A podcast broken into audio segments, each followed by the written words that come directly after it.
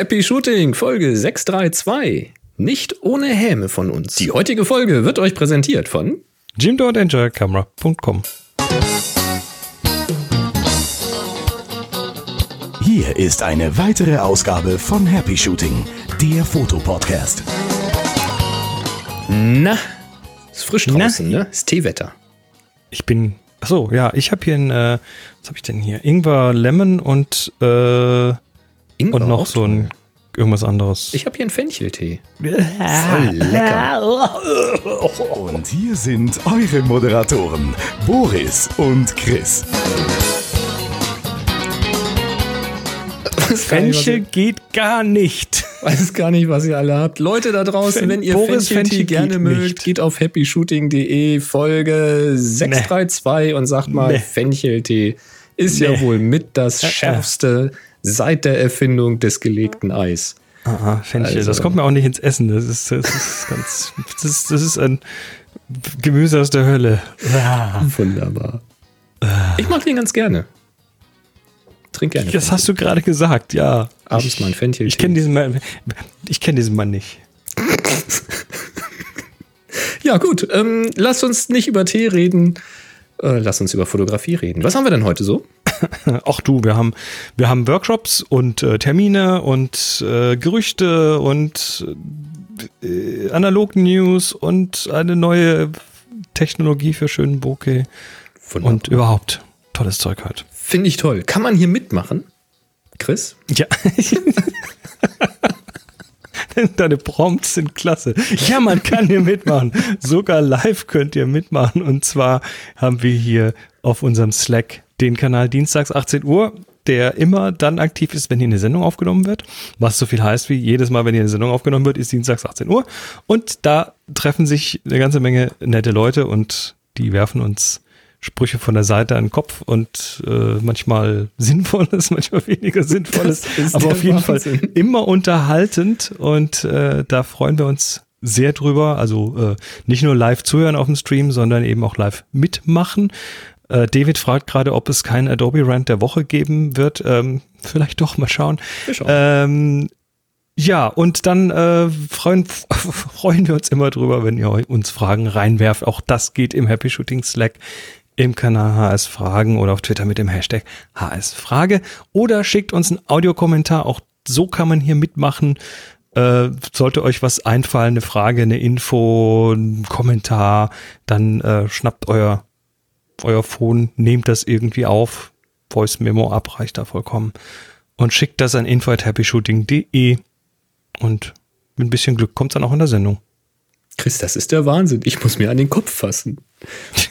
Und wenn man nicht nur virtuell mitmachen möchte, dann gibt's natürlich auch noch die Möglichkeiten, uns mal in Persona zu Der treffen. König der Überleitungen, ich glaube es nicht. Also, Weil ähm, ja auch 2020 äh, freuen wir uns schon wieder wahnsinnig, dass wir einen Slot gekriegt haben im ehemaligen Nonnenkloster in Inzighofen. Da sind wir ja seit ein paar Jahren jährlich.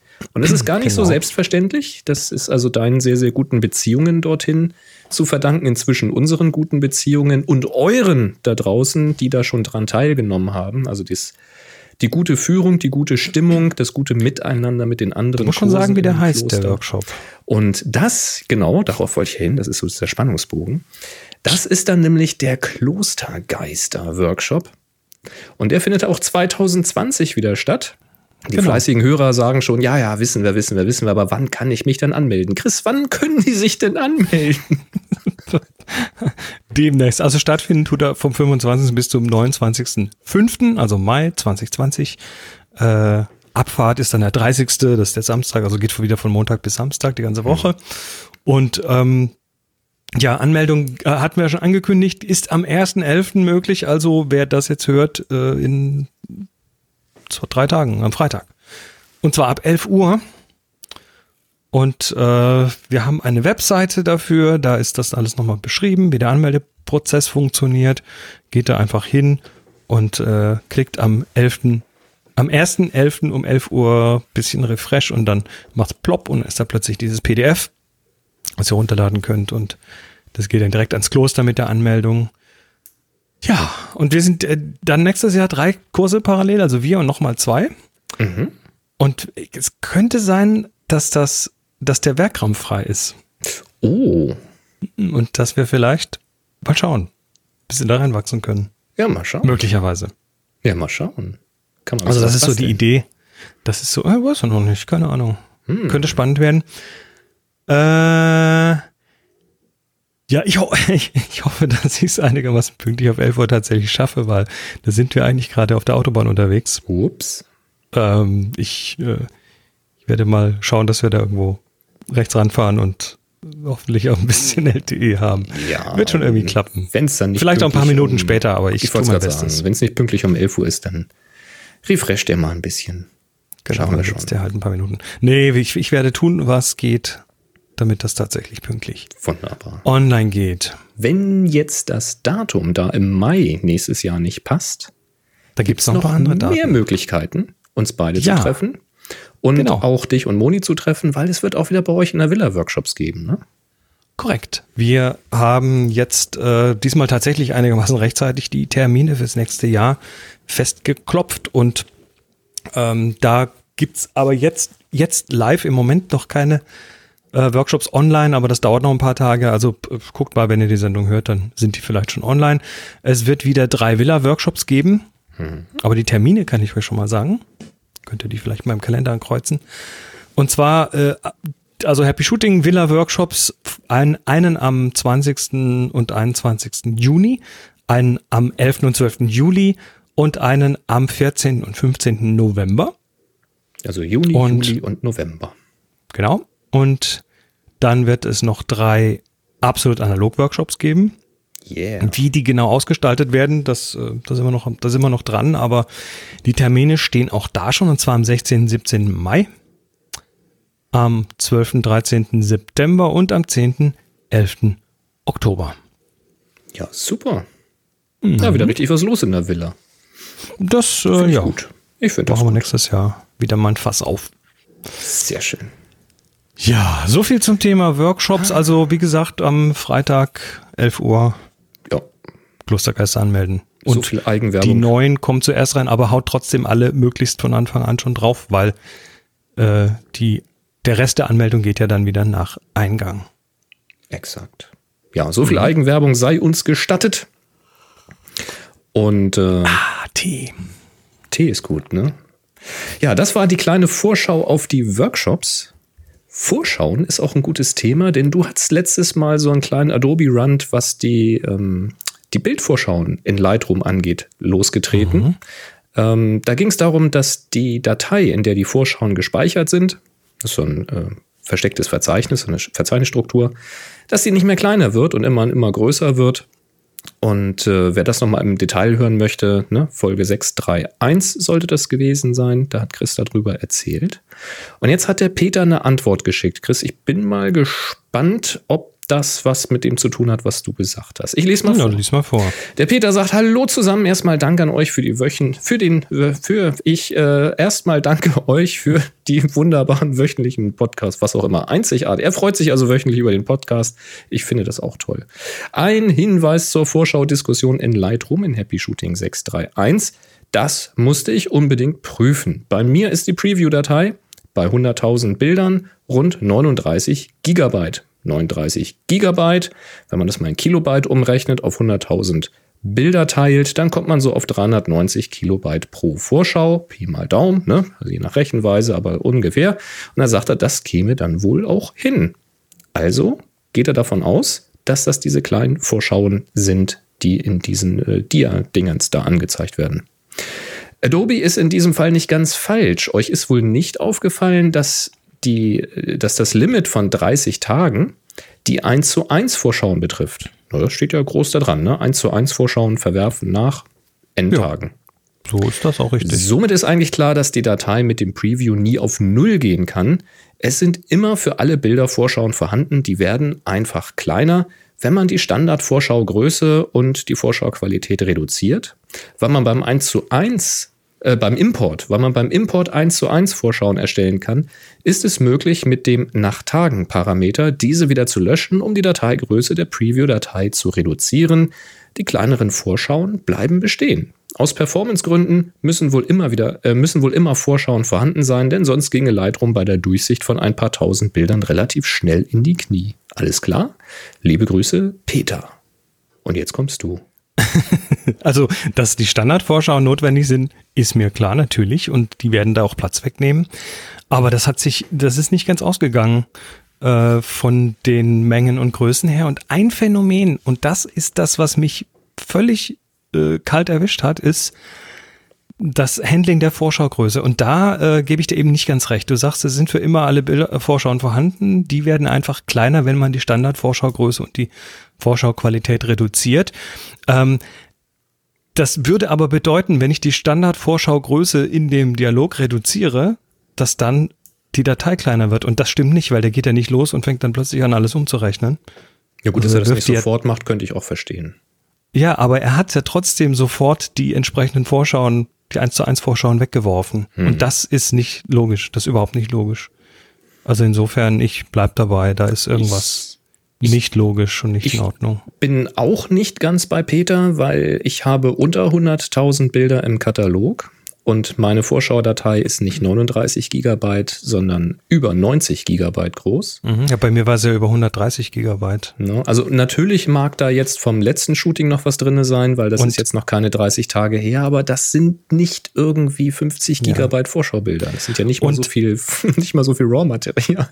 Und bei mir ist es sogar so, dass ich zwischendurch äh, tatsächlich die Vorschauen, also die Vorschaudatei mal weggeworfen hatte. Mhm. Und ähm, ich, ich bin der Meinung, er, er legt die Standardvorschauen auch nicht an, wenn er sie nicht wirklich braucht. Das wenn heißt, du durchscrollst, äh, dann kommen die dann. Dann kommen richtig, die aber Bilder ich, wieder rein. Ich scroll ja nicht durch meine 100x-1000 Bilder nein, durch. Nein, nein. Ne? Also das heißt, äh, die Bilder, die älter als ein paar Monate sind, die sind da wahrscheinlich noch nicht mal mit, mit Standardvorschauen drin und trotzdem war das Ding 135 Gigabyte. Äh, ja, also das Verhalten ist nicht logisch. Vielleicht erklärt es mir ja mal jemand, aber ich denke, äh, mir erschließt sich noch nicht ganz. Da wird irgendwo ein Bug drin sein. Gehe ich mal von aus. Tja. Irgendwas wird da nicht aufgeräumt. Aber wie wir erzählt haben, dabei können wir, denke ich, bleiben. Man kann diese Preview-Datei gefahrlos löschen. Lightroom legt sich dann an, was es braucht. Und das kann eben dazu führen, dass ihr beim Durchblättern ein bisschen warten müsst, bis ihr die Vorschauen seht. Oder wenn ihr dann das Bild groß angucken wollt, dass das eben dauert, äh, bis er das wieder neu gerechnet hat. Aber möglich das, ist das. Das siehst du übrigens während des ähm, Durchscrollen auch tatsächlich. Wenn die Vorschauen nicht da sind, dann, ja. äh, dann dauert es ein paar Sekunden, bis der Thumbnail dann irgendwann sich updatet. Exakt. Und dann sehen die plötzlich anders aus. Und man kann auch äh, Bilder markieren, wenn man zum Beispiel Selektionen hat und sagt, okay, hier alle meine vier Sterne und mehr oder was weiß ich, die, das letzte Jahr oder was auch immer ihr selektiert, dann könnt ihr die markieren und könnt über das Menü eben sagen, dass ihr die Vorschauen dafür rechnen wollt, neu rechnen. Und dann lässt man das einmal machen und dann hat man den Satz, den man braucht und den Rest hat man halt mal weggeworfen. So ist das. Aber es ist ja, äh, selbst wenn das komplett korrekt wäre, gibt's dann doch noch mal äh, so die eine oder andere Sache an Adobe, an der man rumranten kann. Und äh, eine Sache wurde uns von oh, gefühlt fünf bis sieben Seiten über den Zaun geworfen. Äh, ich habe selber irgendwo gelesen und ähm, das war mal wieder so ein Thema, wir packen Kundendaten irgendwo hin, wo sie jeder lesen kann. Und Adobe mhm. hat das gemacht und hat das gemacht für siebeneinhalb Millionen Creative Cloud Konten. Das ist nicht wenig. Aber warum? Ja, warum? Also erstmal, was war da einsehbar? Also wirklich ähm, öffentlich, äh, also ich denke, du musst schon irgendwie wissen, wie du rankommst, aber die waren auf jeden Fall nicht weggeschlossen, sondern unverschlüsselt im äh, unverschlüsselt in der in der Cloud äh, erreichbar. Äh, das waren E-Mail-Adressen, Datum der Kontoerstellung, genutzte Adobe-Produkte, Abo-Status, ähm, äh, Member-ID, Land, Login, Zeit, Zahlungsstatus. Also ist nicht unerheblich. Tja, keine, keine Usernamen, keine Passwörter, ne? Keine Passwörter, auch keine, keine Kreditkartennummern und so Zeug. Genau. Das schon. Und äh, Adobe hat sich dann auf Anfrage rausgeredet mit, das sei ja nur eine Prototypenumgebung gewesen und äh, ja, also Konsequenzen sind da keine zu erwarten, aber es ist, Es ist nicht so finde ganz ich im golden. Rahmen der DSGVO etwas merkwürdig. Das weil ist in ich jedem hätte jetzt, Rahmen merkwürdig. Ich hätte jetzt gedacht, na gut, wenn es passiert, passiert es. Ne? Wenn es auffällt, dann kannst du immer noch laut Scheiße schreien. Ähm, jetzt hätten sie ja aber eine Liste mit ihren Memberdaten, die können sie ja verknüpfen mit ihren Konten und E-Mail-Adressen und könnten eigentlich mit einem kleinen Skript mal alle Kunden darüber informieren, dass das passiert ist und was da passiert ist. Das heißt, sie könnten jetzt mal oder müssten meiner Meinung nach sogar alle informieren. Ähm, ich habe bisher noch keine Informationen von Adobe bekommen. Ja, vielleicht bist du auch nicht dabei bei den siebeneinhalb Millionen. Kann ja sein, eben, ne? Kann ja sein. Also, weiß nicht, hat da schon irgendjemand mal was mitgekriegt? Weil, wie du schon sagst, das klang für mich bisher, was ich drüber gelesen habe, dass man das so ein bisschen abwiegelt und ist ja alles nicht so wichtig. Das Ding ist nur, dass eben die Informationen, die da drinnen stehen, ausreichen, um sehr, sehr gute Phishing-Attacken zu machen. Natürlich. Weil damit kannst du nämlich jetzt eine äh, E-Mail oder eine Seite aufbauen, die wirklich wie Adobe aussieht und die dich auch so anspricht, wie Adobe dich anspricht. Und als Referenz kann dann noch irgendwie die, die, die Accountnummer dabei sein und äh, Login-Datum. Dann sagst du, ja, ist alles plausibel, das kann ja nur Ad Adobe sein. Also Leute, der wichtige Hinweis an dieser Stelle, wenn ihr irgendwelche E-Mails bekommt in nächster Zeit von Adobe, vielleicht klickt ihr mal nicht direkt den Link, sondern geht selber manuell auf die Adobe-Seite, loggt euch in dem Konto ein und tut dann das, was ihr vielleicht tun möchtet. Das ist alles ziemlich traurig, finde ich. Also, aber weiß man, warum das gemacht wurde? War das irgendwie für eine Zusammenarbeit mit irgendeinem Du- Unternehmen, was die Daten brauchte? Oder? Alles, was ich gelesen habe, war, äh, war, dass von einer Prototypumgebung die Rede war. Was immer das bedeutet. Also Pfusch. Gut. Push bei der Entwicklung wahrscheinlich. haben wir das auch geklärt. Wir wissen jetzt allerdings nicht, ähm, das habe ich zumindest jetzt nicht explizit gelesen, ob es siebeneinhalb Millionen aktive Konten waren. Also ich habe die Daten nicht eingesehen. Es mögen ja auch alles irgendwelche Accounts sein, die es schon längst nicht mehr gibt. Das macht es nicht besser, aber würde es zumindest entschärfen. Keine Ahnung. Aber wie gesagt, im Rahmen der DSGVO, wenn sich da irgendjemand auskennt und Adobe mal anschreiben möchte, ich finde siebeneinhalb Millionen äh, Kundeninformationen, die ja schon auf Metadatenebene eine gewisse Brisanz haben.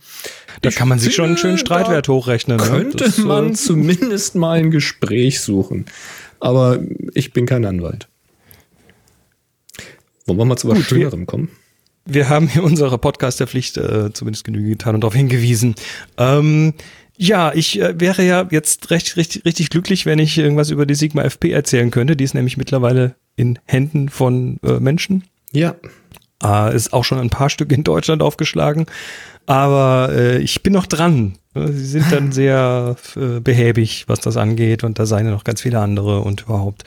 Äh, ich lasse aber nicht locker. Ja. Auf mehreren Kanälen. Ja, ja. Und äh, sollte hier gerade irgendjemand zuhören, der vielleicht bei Sigma sitzt und irgendwie äh, was tun kann, schubst sie doch mal, dass äh, der Chris Marquardt doch mal äh, das gerne mal testen würde.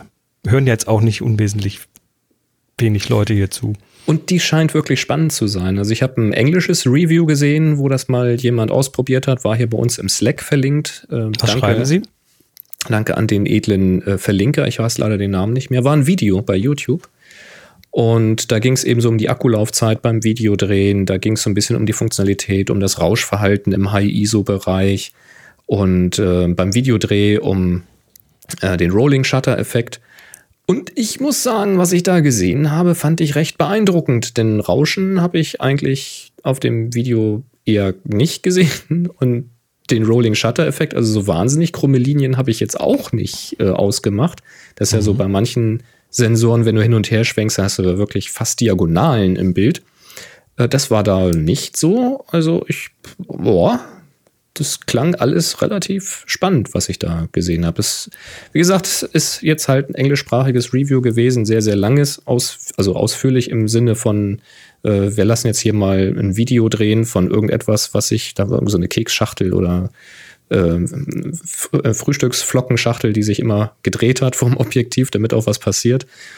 Und äh, dann war irgendwie, glaube ich, fast zwei Stunden oder sowas nonstop aufnehmen mit einem Akku.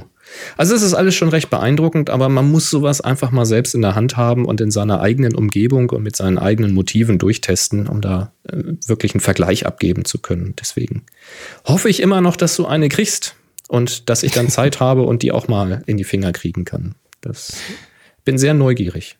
Ja, also du, ich auch. was man im Video sehen konnte, ist, dass die unfassbar klein ist.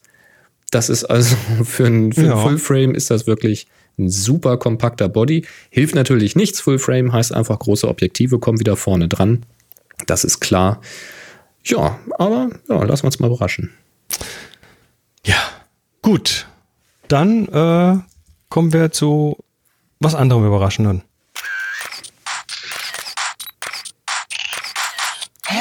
Shooting, der Fotopodcast. Werbung. Wir werden nämlich wieder unterstützt von Jimdo, wo ihr euch ganz einfach eine Webseite bauen könnt oder für jemandem eine Webseite bauen könnt oder diesem jemand, der sich noch nie getraut hat, eine eigene Webseite zu machen, der aber durchaus auf dem Computer in der Lage ist, weiß ich nicht, ein Word-Dokument zu schreiben oder sowas, einfach mal zeigen könnt. Ne, geht mal mit dem zusammen auf die Webseite von Jimdo, ne, happyshooting.de slash Jimdo wäre mal so ein guter Start. Geht mal rein, legt mal mit ihm zusammen, ne, kann er ja selber tippen, kostenlosen Account an, ne, kostenlos, ne, wird auch, bleibt kostenlos, müsst ihr keine Angst haben, hab's selbst ausprobiert. Und dann legt ihr mal eine Dolphin-Seite mit ihm an oder lasst ihm die mal anlegen. Und dann wird er, er oder sie überrascht sein, wie einfach das ist, da eine Webseite zu bauen. Und das finde ich wirklich dufte, denn jeder sollte eine eigene Webseite haben.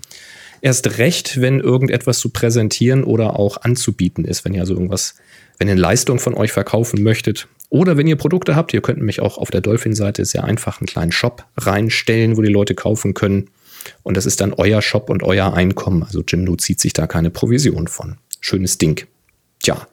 Und dann kommt immer mal so die Frage, wenn man so eine Webseite aufgebaut hat. Die erste Frage so, ja, ich will die Webseite jetzt aufbauen, aber die soll ja jetzt noch nicht sofort zu sehen sein, so, ne? Weil die ist ja mal gleich live und wird dann ja vielleicht auch gefunden. Ne? Beim kostenlosen ist es ein bisschen schwieriger zu finden, ähm, weil das ist dann irgend so eine eure, euer Name.jimdo.zeit oder etwas ähnliches. Aber wenn ihr ein bisschen Geld reinwerft und sagt, ich möchte eine eigene Domain haben, ich will da jetzt wirklich meinen Auftritt im Web machen, dann ist, wenn die Domain einmal verlinkt ist, ist die dann auch relativ schnell auffindbar.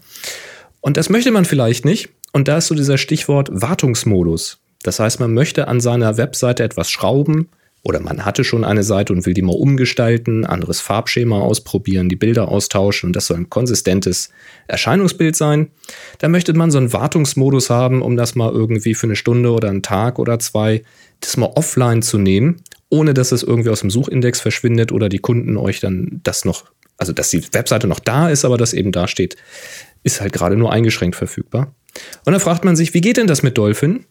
Da gibt es nämlich keinen Schalter. Da gibt es nicht, nicht so einen Wartungsmodus-Schalter. Aber es ist relativ simpel. Und zwar legt ihr euch einfach eine neue Unterseite an und nennt die einfach Wartungsseite. Und da schreibt ihr eben die wichtigsten Informationen drauf. Ne, Hinweis, dass hier gerade gebastelt wird und warum. Und dann könnt ihr in dem Menü einfach alle anderen Seiten ausblenden. Das ist dieses Auge. Ne? Einfach draufklicken, dann sind die ausgeblendet. Die sind aber für euch im Designer weiterhin erreichbar. Ganz normal, könnt ihr also im Designer dadurch navigieren. Aber wenn ihr die Seite jetzt veröffentlicht, dann ist nur die Wartungsseite online. Und das ist ein ganz guter Trick, denn wenn man dann fertig ist damit, dann macht man es genau umgekehrt. Man blendet die Wartungsseite einfach aus, lasst sie ruhig stehen, man braucht sie bestimmt mal wieder. Einfach nur ausblenden, alle anderen wieder einblenden, auf Veröffentlichen klicken und fertig ist der Lack. Nicht ganz so einfach wie mit einem äh, simplen Schalter, aber ich finde, das ist ein ganz guter Workaround. Dann solltet ihr nur nicht vergessen, wenn ihr so eine Wartungsseite macht und ihr habt irgendwie ein kleines Business, dann äh, schreibt da ein paar Dinge drauf, die da einfach drauf gehören, nämlich warum ist die Seite gerade nicht erreichbar. Oh, das Vielleicht- hilft, ja. Ne, dass, dass einfach der Kunde einen Grund hat, gerade wenn es dann irgendwie, ähm, wenn ein Kunde zum ersten Mal da reinkommt, hat gerade den Tipp gekriegt, hat die Visitenkarte genommen oder was auch immer und dann prompt kommt er auf eine Wartungsseite, ist immer ein bisschen doof. Also schön hinschreiben, seit wann ist die offline, wann ist sie wieder erreichbar, weil das sollte man ungefähr absehen können. Und ihr seid ja unter Umständen anders erreichbar, wenn man euch buchen möchte oder etwas kaufen möchte. Vielleicht habt ihr ein Ladengeschäft oder sowas. Dann schreibt eure Adresse damit rein oder Telefonnummer oder irgendetwas drauf, wie eben potenzielle Kunden euch dann trotzdem erreichen können. Das ist ganz wichtig. Das einfachste geht auch auf einer simplen Wartungsseite und gegebenenfalls noch ein paar Informationen zu euch oder dem Unternehmen mit dazu. Alles so auf eine Seite. Das ist auch in Dolphin total simpel zu machen, indem man sich da so Module einfach zusammenklickt. Wird die Seite ein bisschen länger, aber da gibt's ganz tolle Geschichten und mehrspaltig könnt ihr da arbeiten. Das sieht richtig schick aus. Ich schwöre euch, ihr werdet die schönste Wartungsseite haben, die das Internet je gesehen habt. Ähm, probiert das ruhig mal aus. Wir verlinken auch mal eine Seite zum Jimdo Magazin. Da ist nämlich dieser Tipp beschrieben und da gibt es auch ein paar Beispiele für Wartungstexte, so inhaltlich in verschiedenen Schreibarten, wo man sich mal dran orientieren kann, wenn man noch eine Idee sucht. Finde ich eine tolle Sache. happyshooting.de slash Jimdo startet kostenlos. Und wenn ihr voll einsteigen wollt mit eigener Domain, Pipapo, größerem Shop und noch mehr Unterseiten, dann werft ein bisschen Geld rein. Es lohnt sich. Und mit unserem Code Belichtigung, ganz wichtig, dass ihr den mit angebt bei der Bestellung, dann wissen die nämlich, dass ihr von uns kommt. Dann spart ihr 15 Euro als kleines Dankeschön. Belichtigung. Und ja, wir danken für den tollen Support. Lasst mal Seiten von euch sehen. Schickt die uns mal. Ah, danke, Jimdo. Ja, vielen Dank. Ich habe zwei Gerüchte. Die, Oha. ähm, das eine über Canon, das andere über Olympus. Oh, Und zwar, äh. Naja, also bei, bei Canon, das ist so ein Ding, wo ich eher denke, hä, warum habt ihr das nicht früher gemacht? Also es ähm, gibt ein Gerücht, was sagt, dass Canon die aktuellen Kameras, die 90D und die RP, äh, mit 24p-Modus nachrüsten möchte. Als Software-Update, oder? Als Software-Update. Ja, halte ich für absolut legitim. Ja, halte ich für legitim. Ich frage mich aber, warum zum Teufel haben die das? Die, die wissen das doch jetzt mittlerweile, dass diese Kameras verwendet werden von Menschen, die damit auch, äh, ich sag mal, äh, cinematisch arbeiten wollen. Ja, Und da gehört 24p dazu. so komisch Diese es Framerate, klingt. 24 Ja. Frames pro Sekunde. Dieses, dieses das, ganz leichte, unterbewusst wahrnehmbare Ruckeln. Es macht eine einen Look. ganze Menge damit. Es macht ein Gefühl und wenn man das mit der richtigen Belichtungszeit kombiniert, dann äh, hat man eigentlich, ähm, ja, also manche Leute sind da sehr empfindlich und merken das, wenn das nicht 24 Frames pro Sekunde sind, tatsächlich. Ja, ja. Und äh, das, ich, es, es ging schon für 5D Mark II, ne? Die erste Kamera mit, mit Video, mit Vollformat. Was hat Canon gemacht? Ja, sie, es, es ist ihnen um die Ohren geflogen, weil das Ding nicht, nicht fein genug bedienbar war. Und die mussten dann so Zeug nachrüsten. Und das haben die, da haben die über ein Jahr lang dran geschraubt an dieser neuen Firmware. Warum schaffen die das nicht von vornherein, das mit reinzuplanen? Ich- Wieso lassen die sowas weg? Das weiß ich auch nicht, aber vielleicht ist ja unter den Hörern irgendjemand, der da technische Hintergründe hat, was dieses äh, Videoformat so angeht. Ob es irgendwelche speziellen Schwierigkeiten oder Hürden zu nehmen gilt, wenn man 24 Bilder die Sekunde im Videoformat speichern möchte. Ich kann es mir ehrlich gesagt nicht vorstellen. Ich, das sollte dem Format egal sein, ob das 24 oder 30 Bilder oder sowas sind. Keine Ahnung. Ja, das hat natürlich mit irgendwas mit dem Prozessor zu tun, der drin ist und so weiter, aber ähm, Ja, das, das, aber- das, das sieht mir echt wie ein Versäumnis aus und das machen die ja immer wieder. Egal, es ist auf jeden Fall Gerücht, dass das nachgerüstet werden soll. Ja. Sehr Also ich, schön. Das halte ich für absolut realistisch. Das andere Gerücht ist, äh, ob es schon wieder eine neue Olympus gibt. Aha. Und zwar gibt es ja immer wieder die, äh, also Kameras, die funken oder überhaupt Geräte, die funken, müssen das bei den entsprechenden Zulassungsbehörden anmelden. Ja. Und in Asien hat äh, Olympus jetzt eine Kamera mit einem 5,1 Gigahertz Wi-Fi angemeldet. Und das geht halt überhaupt nicht aus diesen Anmeldungen hervor, was das jetzt für ein Modell sein soll. Und jetzt ist aber gerade erst eine neue rausgekommen und das ist die Frage, ne? was kommt das, was kommt danach? Und vor allem, wie viel früher wird es denn angemeldet? Vielleicht kommt eine neue Zehner. Eine, Also wenn du dir- eine EM10. wenn du dir so aus Geheimhaltungsgründen mal zum Beispiel Apple anschaust, äh, die machen das so, dass die an dem, in dem Moment, wo sie ein Produkt ankündigen, also nicht ankündigen im Sinne von irgendwann mal wird es das geben, sondern jetzt kann man es dann kaufen. In dem Moment wird es auch oft bei der FCC angemeldet. Ja, ja. Nicht vorher. Das Ja, mussten die beim iPhone, mussten sie es machen, aber äh, was so jetzt das aktuell angeht, haben sie in irgendeiner Form eine Möglichkeit gefunden, das tatsächlich erst dann äh, anzumelden, wenn das Produkt fertig ist. Ja.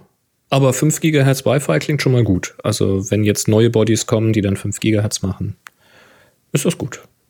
Lass uns mal überraschen. Wie gesagt, eine 10er könnte ich mir vorstellen, eventuell. 5er ist nun gerade rausgekommen. Die 1er werden sie jetzt noch nicht updaten. Das wird noch ein, zwei Jahre dauern. Die X ist ja auch erst da. Hm.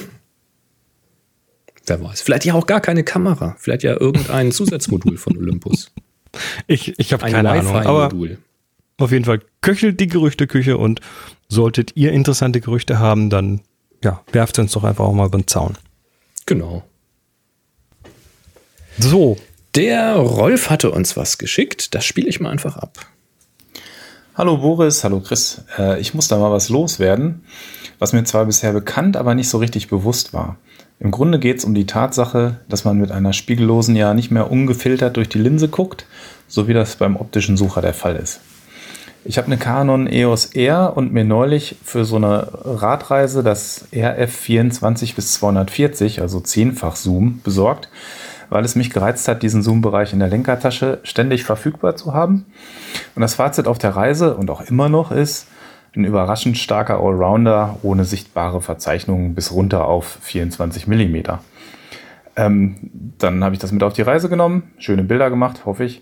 Zurück zu Hause habe ich dann aber doch mich ein wenig gewundert, weil in Lightroom sind alle 24 mm Aufnahmen an den Ecken scharf vigentiert und die Verzeichnung ist doch sehr, sehr deutlich, wenn man in Lightroom das Objektivkorrekturprofil deaktiviert hat. In der Kamera selbst ist die Verzeichnungskorrektur im Menü für das Objektiv nicht verfügbar. Das heißt, es wird zwangskorrigiert, im Gegensatz zu allen anderen Linsen, die ich an der EOS R ausprobiert habe. Wahrscheinlich besser so, denn sonst würde man ja direkt auf dem Display sehen, dass das Ding bei 24 mm schwarze Ecken zaubert. Übrigens ohne Schutzfilter oder Streulichtblende oder sowas. Das eigentlich Kuriose war dann aber, äh, dass mir aufgefallen ist, dass in Lightroom verzeichnungskorrigierte RAWs immer noch einen ca. 6% größeren Bildwinkel zeigt als das JPEG. Also mit anderen Worten, wer mit dem Objektiv nur JPEGs und keine RAWs macht, oder wer RAWs macht und die über die App auf Smartphone schickt, der verschenkt ca. 2 mm Brennweite. Dann wollte ich natürlich wissen, ob die JPEGs jetzt gar nicht mehr 24 mm entsprechen. Das tun sie aber wohl schon ähm, zumindest habe ich das mit einer 24 mm Festbrennweite verglichen und da war das so. Die korrigierten RAWs sind also dann eher so 22 mm Brennweite und die JPEGs 24 mm. Bei allen anderen Zooms, die ich ausprobiert habe, waren das korrigierte RAW und das JPEG aber praktisch identisch. Ähm, so von der Auflösung her heißt das dann ja aber, dass das 24 mm JPEG aus der Kamera eigentlich nur aus 25 oder circa 25 effektiven Megapixeln besteht, die dann kameraintern wieder auf 30 Megapixel aufgeblasen werden. Naja, das passiert wahrscheinlich, oder nicht wahrscheinlich, sondern das passiert natürlich bei allen Verzeichnungskorrekturen, aber vielleicht ein bisschen weniger stark als bei diesem speziellen Objektiv. Letztlich habe ich mir gedacht, zeigt das eigentlich nur, dass man bei spiegellosen vom Fotografen verstecken kann, äh, was sonst durch den optischen Sucher nicht so möglich war, weil man halt nicht mehr direkt durch die Linse blickt, sondern alles vorab im Electronic Viewfinder korrigiert werden kann. Im Prinzip hat man damit ja auch zusätzlichen Spielraum bei der Entwicklung von Objektiven gewonnen und das ist jetzt auch keine wahnsinnig neue Erkenntnis, denn Bilder werden ja überall eifrig von Smartphones und Kameras getuned. Aber wie gesagt, das wollte ich einfach mal loswerden. Eine Beispielbildreihe hängt an. 3, 2, 1, Happy Shooting. Ja, da hat er recht, der Rolf. Also danke für diese Geschichte und das ist tatsächlich ähm, so ein Ding. Also das ist diese Computational Photography, von der wir reden, zumindest ein Teil davon. Und das ist die, ähm, die Geometriekorrektur, die tatsächlich bei vielen Kameras schon längst Einzug gehalten hat.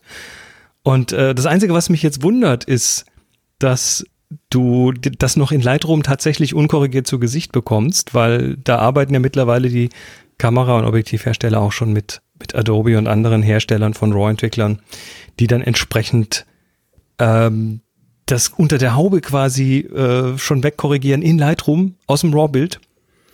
Ja, und du siehst Olympus das gar nicht mehr.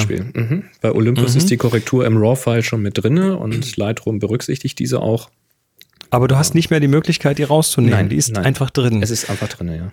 Vignettierung ist auch so ein Thema, vor allem im Weitwinkel bei äh, digitalen Kameras, also im Vollformat, da sind die Winkel, die Auftreffwinkel so flach, dass da einfach nicht genug Licht an die Pixel kommt.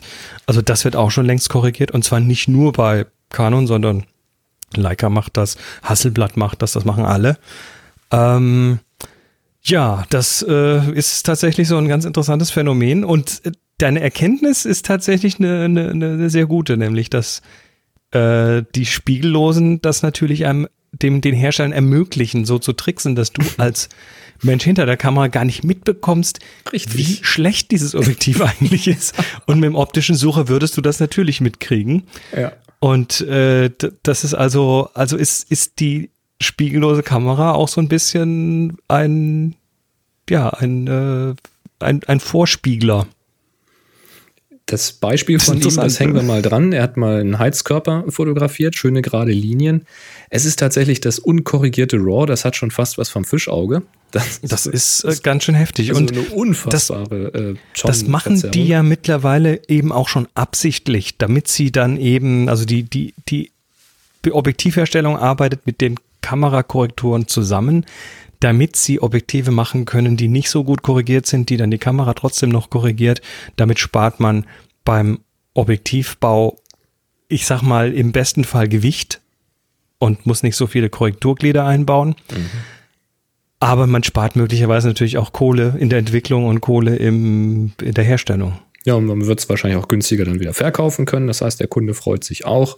Ob man es dann günstiger verkauft, ist noch eine ganz andere Frage. Also Ja. Verkaufspreispolitik ist ja nochmal ein anderes Ja, Thema. aber man kann es günstiger verkaufen ne? oder die Spanne höher machen. Also auf welcher Seite dann gespart wird, das sieht man dann. Aber das Aber es- ist schon extrem an dieser Stelle. Es Aber ist heute mit vielen die, Objektiven so. Das muss Wenn du, die Kamera ja tatsächlich in Echtzeit tun. Weil ja du klar, hast ja das dann, ist aber nicht schwer. hast ja mehrmals die Sekunde, hast ja ein Bild vor der Nase und das muss ja dann Das auch die immer heute durch die Korrektur durch. Ne? Das ist nicht schwer für die Kamera. Diese Prozessoren, die da drin sind, die sind genau auf so Zeug optimiert. Da kommt nämlich jetzt die Überraschung. Er hat nämlich noch einen Nachtrag geschickt. Hi Boris, hi Chris. Noch ein kleiner Nachtrag zum 24 bis 240 an der Canon EOS R. Das Thema bei WeeklyPic heißt im Oktober Mehrfachbelichtung oder Mehrfachbelichtigung. Und das wollte ich mit der Kombination eigentlich angehen und habe dann festgestellt, dass der Mehrfachbelichtungsmodus überhaupt gar nicht verfügbar ist, wenn ich diese Kombination benutze. Das fand ich seltsam, habe mal beim Canon Service angerufen und die haben mich dann nach einer Woche ungefähr darauf hingewiesen, dass das ja auch in der Bedienungsanleitung des Objektivs steht und ob das meine Frage hinreichend beantwortet.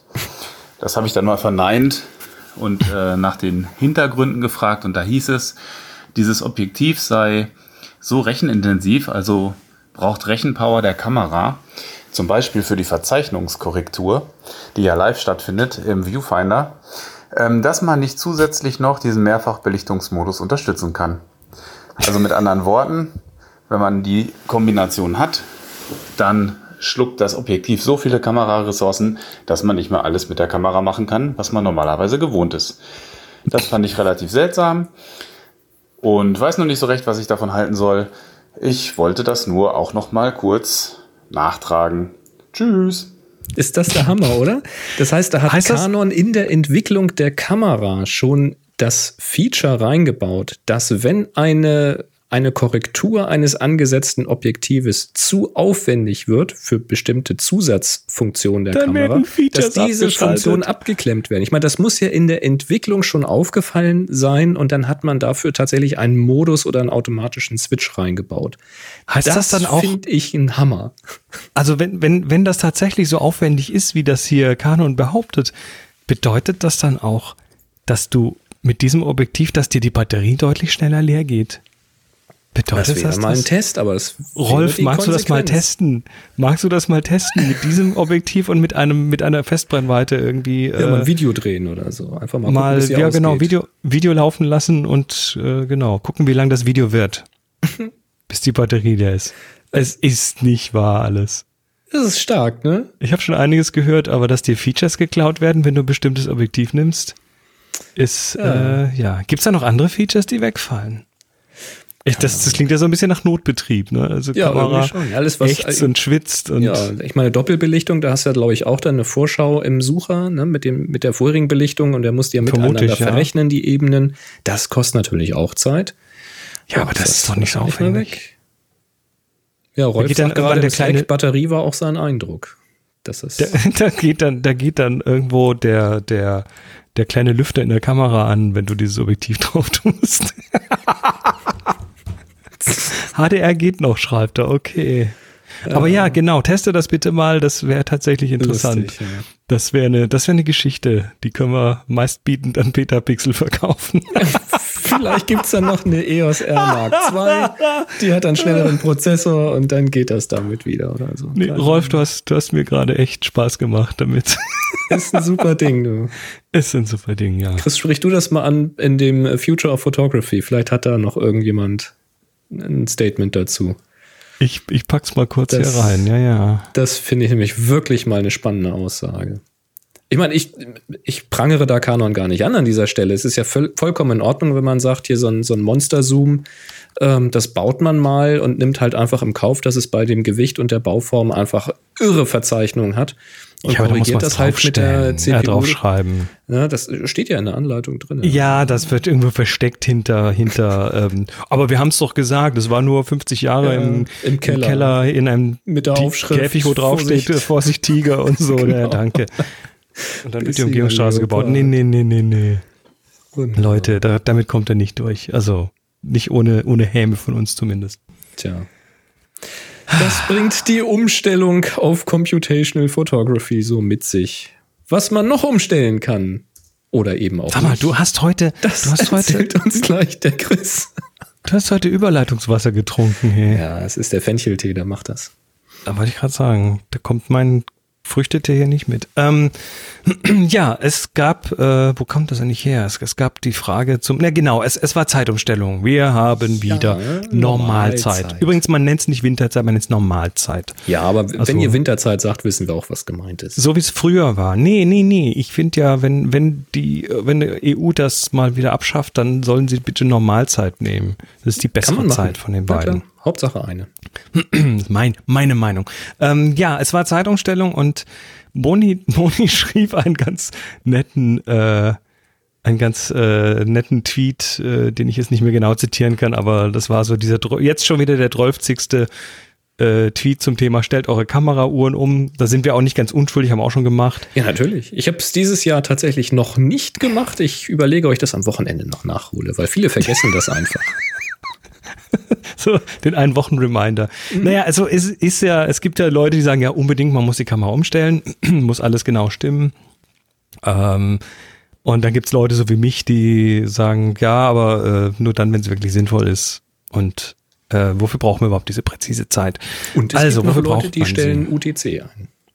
Die stellen UTC ein, also äh, das ist dann äh, Greenish Time und sind damit auch glücklich und äh, rechnen es dann entsprechend immer rüber, wenn sie irgendwo in einer anderen Zeitzone sind. Kann man alles machen. Ähm, aber erstmal, warum gibt's überhaupt, warum, warum will man überhaupt eine präzise Zeit in seiner Kamera haben? Das hat natürlich damit zu tun, dass äh, ganz viele wollen immer noch externe GPS-Tracks nachher mit den Bildern synken.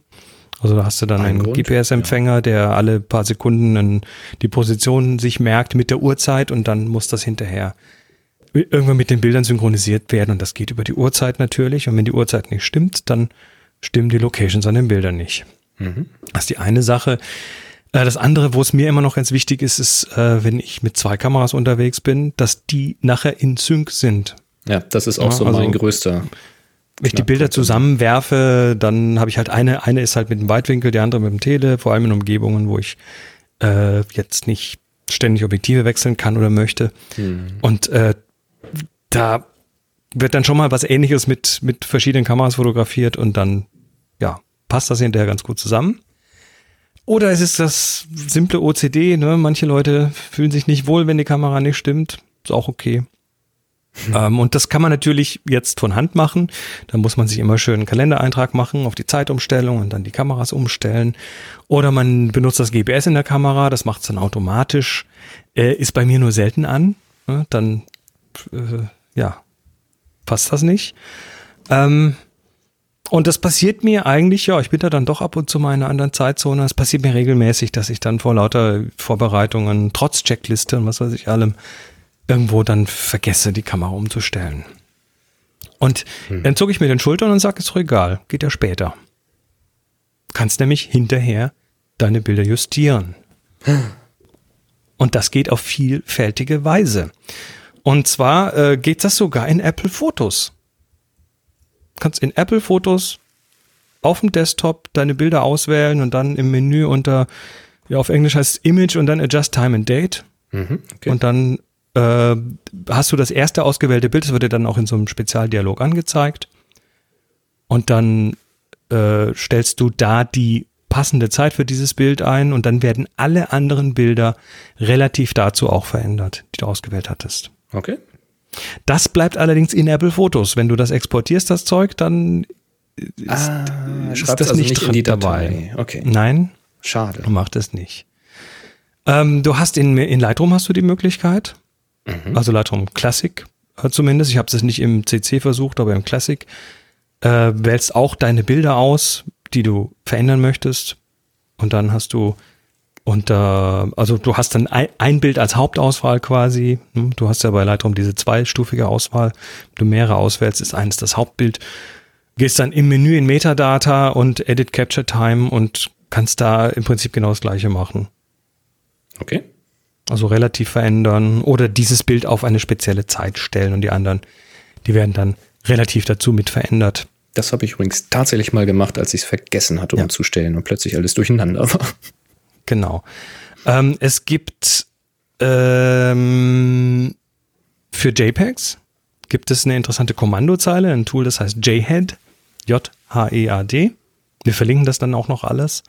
Äh, dieses JHEAD ist, ähm, ja, wie gesagt, für, für die Nerdigeren unter uns. Ähm, damit kann man mal ein ganzes Verzeichnis JPEG-Bilder anpassen. Da wird also nur der Header geschrieben, nicht das Bild selber. Ja, wird keine, Äh, keine Kompressionsverluste, ne? Es wird gepatcht, richtig.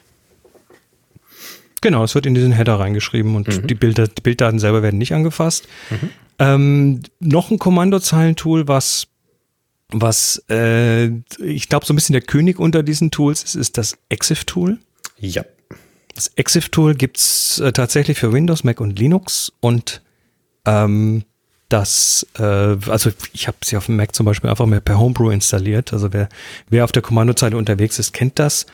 Ähm, und dann, ja, googelt man sich mal den Parameter, der ist nicht ganz so eingängig, aber äh, auch da lässt sich dann mal eben ein ganzes Verzeichnis Bilder von von jetzt auf ein anderes Datum oder eine andere Uhrzeit oder eine Kombination aus den beiden oder relativ plus so und so viele Stunden irgendwie verschieben.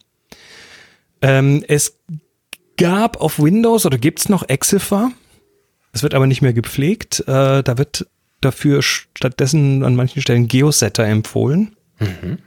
Geosetter ist auch so ein Tool, Klingt ja schon dem man das machen kann. Genau. Und diese Tools können alle im Batch relativ Zeiten justieren. Jetzt ist aber die Frage, wohin? Ja. Wie und wohin justiert man? Also eine der Möglichkeiten, die äh, ganz gut funktioniert, ist, dass du einfach vor Ort von einer lokalen Uhr ein Foto machst. Dann hast du dieses Foto, auf dem diese Uhr drauf ist. Ja. Und dann öffnest du dieses Foto als Hauptfoto und sagst, stell das bitte in den EXIF-Daten auf diese Uhrzeit. Ja. Und dann passen die anderen relativ dann auch dazu. Muss man halt mal vielleicht dran denken, ne? So wie der Nee, Tipp muss man bei, einem, bei einem Panorama vielleicht mal vorher ein Foto zu machen von, von seiner Hand, damit man dann weiß, wann das Panorama anfängt. Mhm. Jetzt sagst du, muss man nicht dran denken? Muss man nicht dran denken. Kann man auch Weil? ganz anders machen. Weil man geht einfach, wenn man dann mal hinterher zu Hause ist und kommst nach Hause, hast die ganzen Bilder und sagst, oh scheiße, die, die, die eine Kamera war ja noch gar nicht umgestellt. Ja. Dann gehst du auf www.timeanddate.de, Ja. gibst den Ort ein, wo du warst. Ja. Dann bekommst du eine Uhr, Ja. die dir jetzt die Uhrzeit an diesem Ort anzeigt. Okay. Mit Datum. Machst du davon ein Foto. Das ist ja so, als ob die Kamera noch in dieser Zeitzone wäre.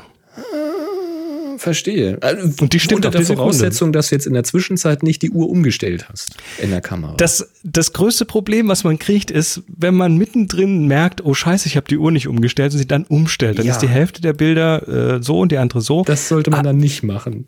naja, oder man findet halt dann nur die Bilder, die nicht umgestellt sind. Einfacher ist es dann einfach, es durchzuziehen, ne? Und dann. Aber Time and Date zeigt dir die aktuelle Zeit überall auf der Welt.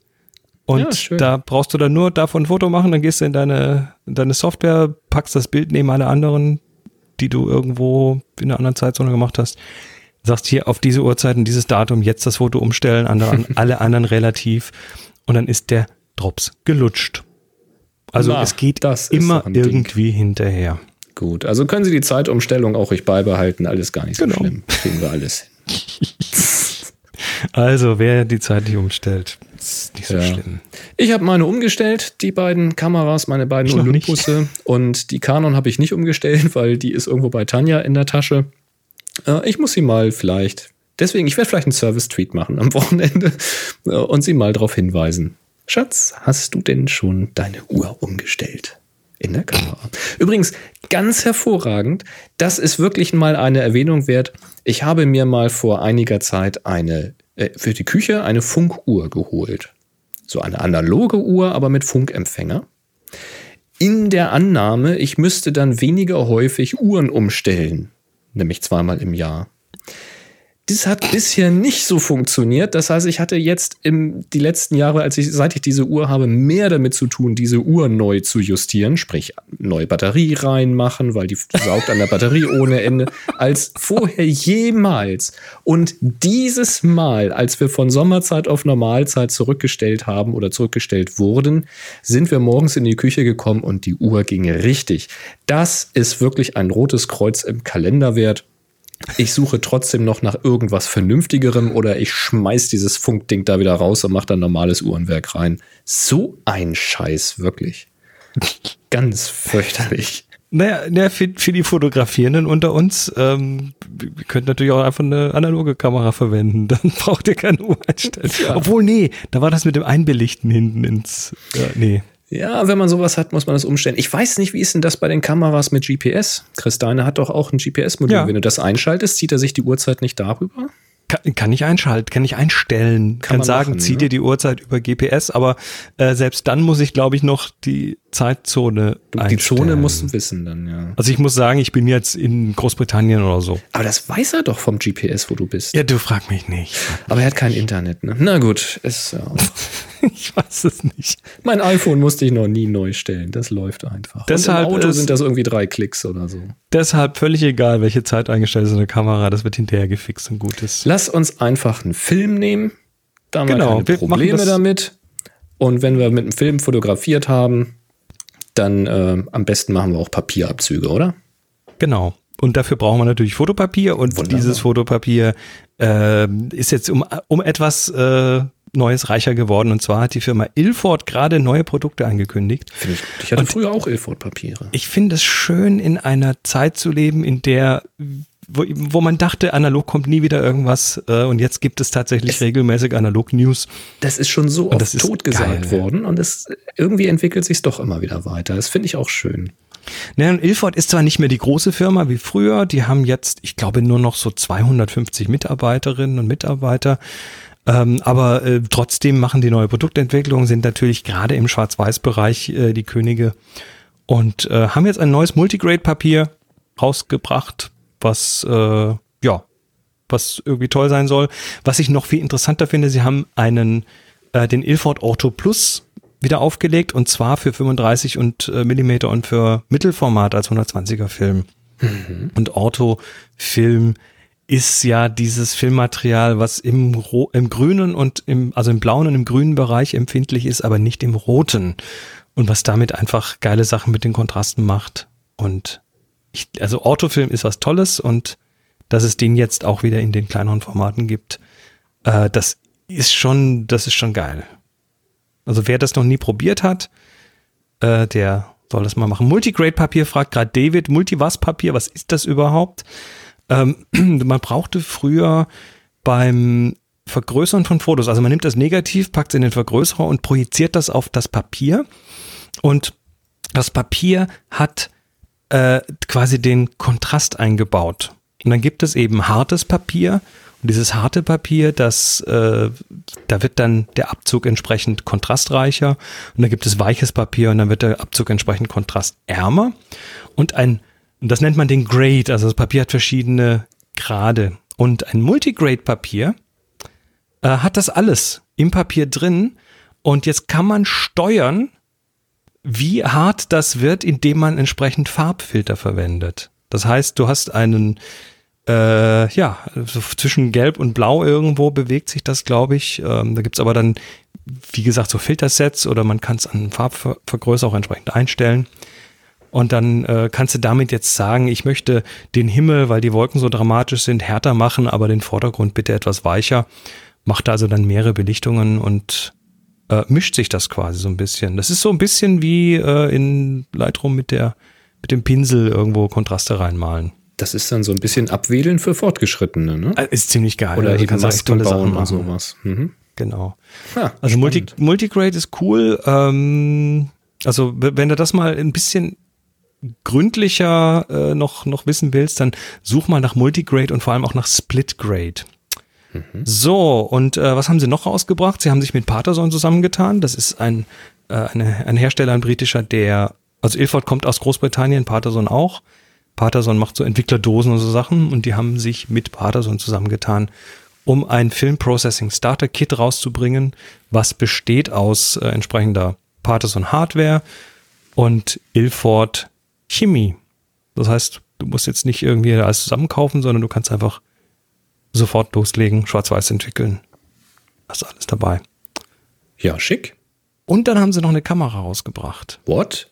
Die Harman-Kamera. Also Harman ist auch eine Marke von denen. Ähm, ja, aber er erwartet da nichts Großes. Ähm, da geht's darum, Einsteigern das Thema spa äh, äh, schmackhaft zu machen. Und was bei Ilford tatsächlich immer noch wohl als Produkt ganz gut läuft, das sind diese Einwegkameras. Ne, du hast diese, diese äh, f- fotografierst mal auf der Party und dann sind die aber nicht dafür da, damit du dann irgendwie den Film da rausnehmen kannst, sondern da heißt es, schick mal bitte den ganzen Film ein, äh, die ganze Kamera ein und die wird dann geknackt und dann wiederverwendet und was weiß ich. Also ist so ein bisschen, ja, so Einwegkamera ist ja so ein bisschen grenzwertig, finde ich, aber es ist natürlich einfach, mal da einen Film voll zu knipsen, weil man hat mit dem ganzen anderen Zeug nichts zu tun. Ähm, das hat übrigens auch Gründe, warum man die, die nicht knacken soll, weil da ist innen die Elektronik, da ist ein Blitz drin, da ist ein dicker Kondensator, da kann man sich schon ganz gut eine holen. Ähm, und was haben sie jetzt gemacht? Sie haben jetzt noch so eine Kamera äh, rausgebracht, die so auf dem Level ungefähr ist, aber mit Deckel kannst du den Film rein und raus tun. Ah ja. Also Also, einfach die mal- etwas fortgeschrittenere Hochzeits-Giveaway-Kamera. Ganz genau, so in die Richtung.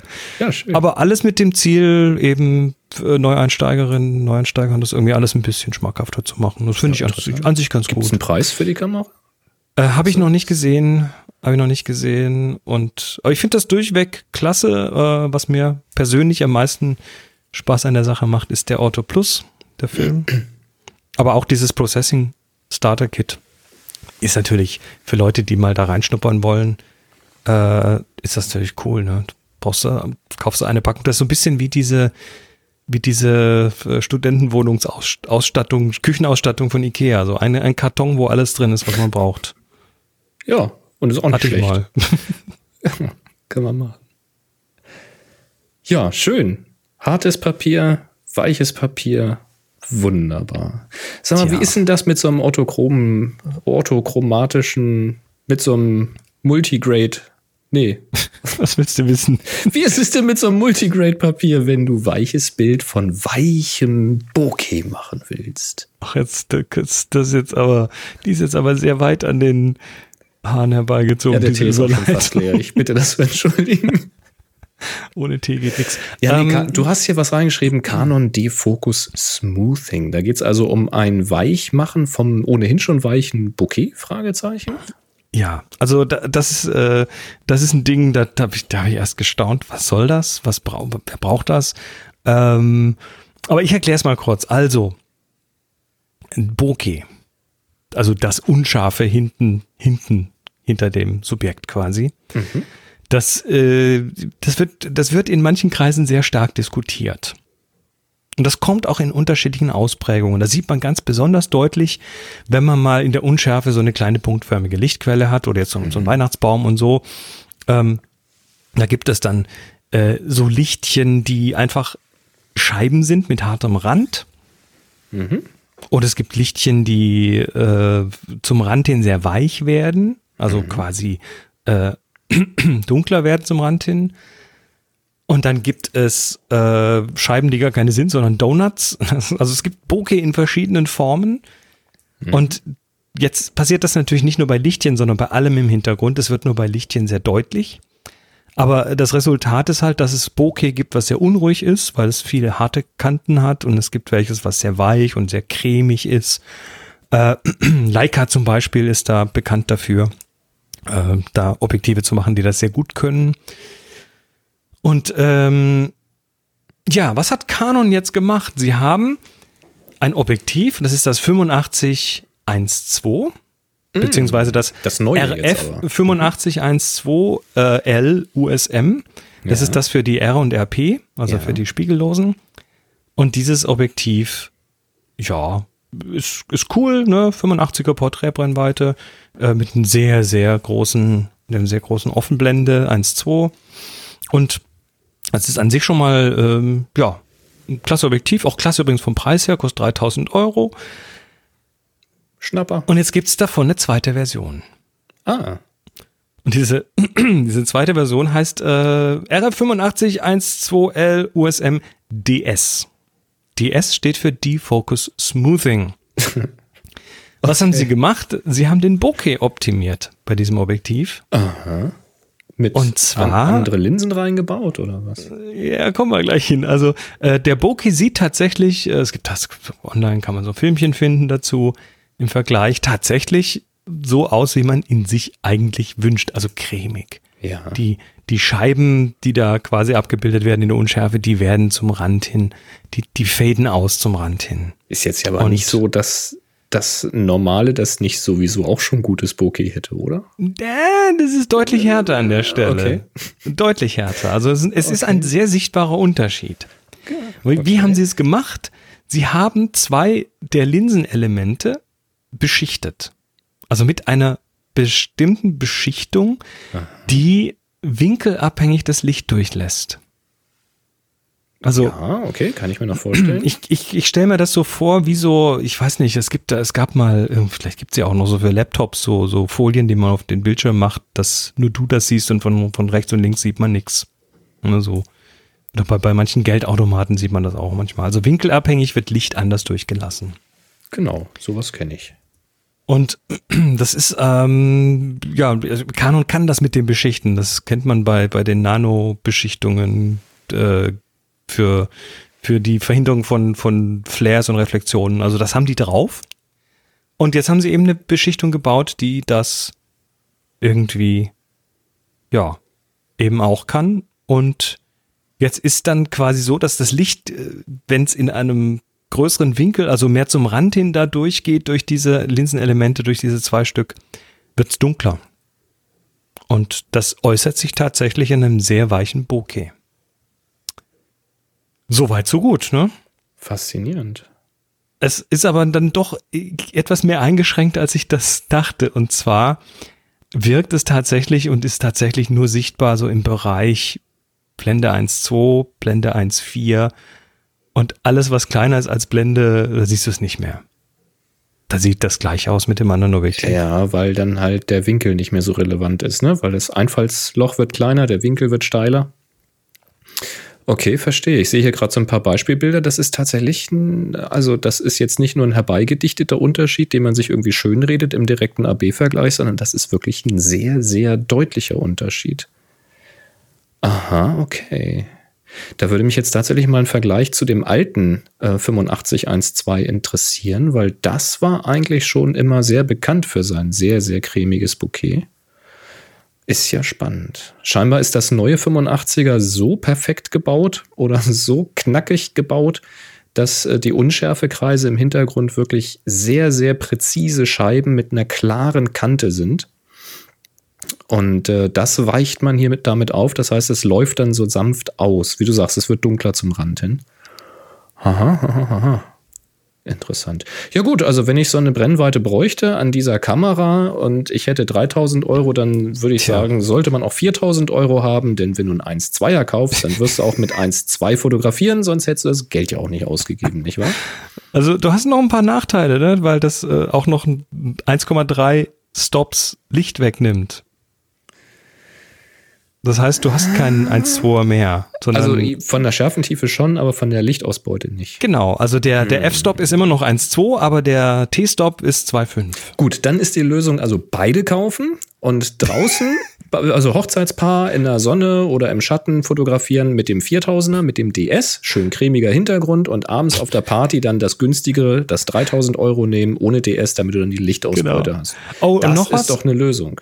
Noch was, wenn du das auf DR oder RP drauf machst, dann müssen, musst du denen auch noch ein Firmware-Update spendieren, weil ansonsten stimmt das Metering nicht mehr. Also das, die ja, klar, weil, Belichtungsmessung. weil er davon nicht ausgeht. Das ist aber in Ordnung. Dafür gibt's ja Firmware-Updates. Heißt aber, wenn du das zum Beispiel im Studio verwenden möchtest, äh, mit einem manuellen Studio-Blitzbelichtungsmesser, dann geht der natürlich auch nicht mehr. Ach, das macht doch keiner mehr. Musst du korrigieren. Ste haben sie auch tatsächlich da irgendwo stehen auf der Website, dass man das dann halt äh, irgendwie austesten müsse. Ja, das brauchst du nicht. Da kaufst du, hast ja eh beide gekauft. Dann kannst du im Studio Aber- auch die 3000 Euro nehmen. Aber diese, diese Zusatzgeschichte mit dem Defocus Smoothing, die ist, die ist natürlich auch ähm, finanziell sehr äh, attraktiv, ne? weil das äh, ohne die Beschichtung kostet 3000 und mit Beschichtung nur 4000. Ja, genau. So ein schlapper Tausender. Sag ich ja, nimm einfach beide und dann hast du immer das richtige Objektiv. Ich würde wahrscheinlich tatsächlich mal gucken, ob ich nicht das alte 8512 adaptieren kann. Das äh, war, glaube ich, nicht ganz so teuer, oder? Da holst du dir so eine, so eine Folie vom Geldautomaten, klebst sie da rein und dann kriegst du einen anderen Bokeh. Also das Mark II von dem 8512, das ist ja ein L-Objektiv, das äh, liegt bei unter 900 Euro. Na, immerhin.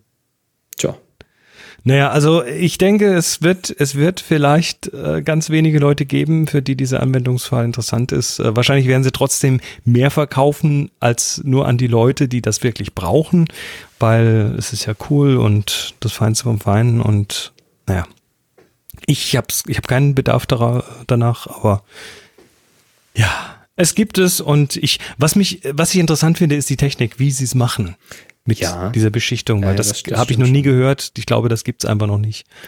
Ähm, das ist eine Da- Inno- Innovation, wenn auch eine, die ich, ja, die ich wahrscheinlich nie brauchen werde. Da klingelt aber noch irgendwas anderes bei mir. Welches Objektiv war denn das, wo du das Bokeh beeinflussen konntest ähm, mit Hilfe eines Drehrings oder eines Schiebers?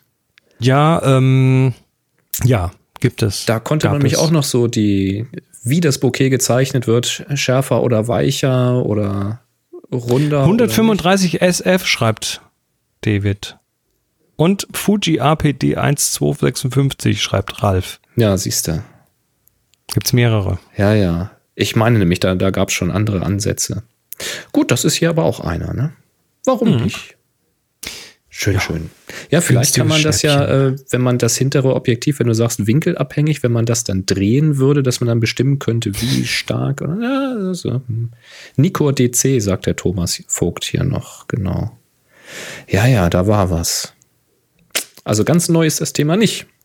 Ne. Nur teurer. Hm, Warum nicht? Kann man mal machen. Wir haben hier Teurer und eingeschränkt in der Anwendung. Hier kommt was günstigeres. Happy Shooting, der Fotopodcast. Werbung. Wir werden wieder unterstützt von enjoyercamera.com. Da sind die mit dem Fotozubehör und mit dem Gutschein Happy Shooting 2019 gibt's 5% auf jede Bestellung. Unter anderem von diesem Produkt. Das ist natürlich nicht das erste Mal, dass wir das hier in der Sendung haben, aber immer noch eines meiner Lieblingsprodukte von Think Tank. Und das ist die Pixel Pocket Rocket. Allein schon wegen dem Namen. Das ist allein schon deshalb toll. Und zwar die SD-Version äh, für neuen SD-Speicherkarten. Ja, äh, was ist es? Es ist eine, eine Mappe, eine Tasche, so eine Rolltasche, in die man Speicherkarten reintut. Ich, ich bin ja, ich mag ja nicht diese, diese Speicherkartenkistchen, diese Hartplastikteile, weil Speicherkarten sind nicht so empfindlich und äh, so kriegt man mehr unter. In diesem Fall neun Stück und äh, kann man sich vorne sogar noch irgendwie eine Visitenkarte reinmachen. Und das ist kompakt, das ist klein, das hat so einen, so einen Aufhängen-Karabinerriemen dran. Das heißt, man kann sich's irgendwo in die Fototasche reinklemmen, dass es nicht so leicht rausfällt oder, äh, oder geklaut wird. Und ja, passen neun SD-Karten rein. Äh, kannst natürlich auch kleinere Sachen reintun. Äh, ist robust, ist wasserfest von außen, also das Gewebe ist so ein Nylongewebe. Passt in die Jackentasche oder eben mit dem Karabiner irgendwo zum Festmachen. Und hat einen Klettverschluss und da macht man das so auf und rollt das so auf. Und das gibt's in verschiedenen Versionen. Es gibt die äh, normale Pixel Pocket Rocket mit äh, CF Slots, dann gibt es die SD und dann gibt es auch noch die ThinkTank PWE Pixel Rocket, Pixel Rocket für äh, vier Compact Flash und drei SD-Karten für alle, die vielleicht dann Ah, doch noch andere schön. Formate in ihrer Kamera haben. Das und viel mehr gibt's bei Enjoy Camera. Äh, das ist so ein, das ist so ein ideales Weihnachtsgeschenk, ne, für die fotografierenden Menschen in eurer Umgebung. Äh, Ist bisschen Ordnung. Ja. bisschen Ordnung in die Karten reinbringen und äh, holt euch das bei enjoyercamera.com und wenn ihr ein bisschen sparen wollt, 5% auf jede Bestellung, verwendet den Gutschein Happy Shooting 2019 und wir sagen Dankeschön.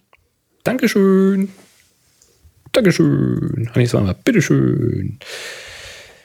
Wir haben ein paar Fragen hier angesammelt. Da arbeiten wir jetzt mal äh, was von ab. Und zwar der Michael sagt, mir ist eine Kodak Retina Automatik 2 zugelaufen.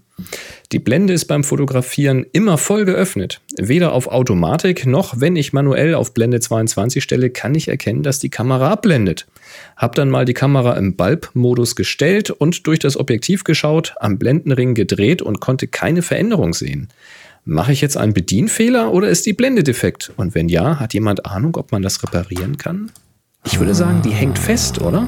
Ja, das kann durchaus sein. Also wenn die älter ist, also eine so. Re- Retina Automatik, das ist eine Kamera, Baujahr, weiß nicht, um die 60er, um, um 1960 rum wurde die gebaut.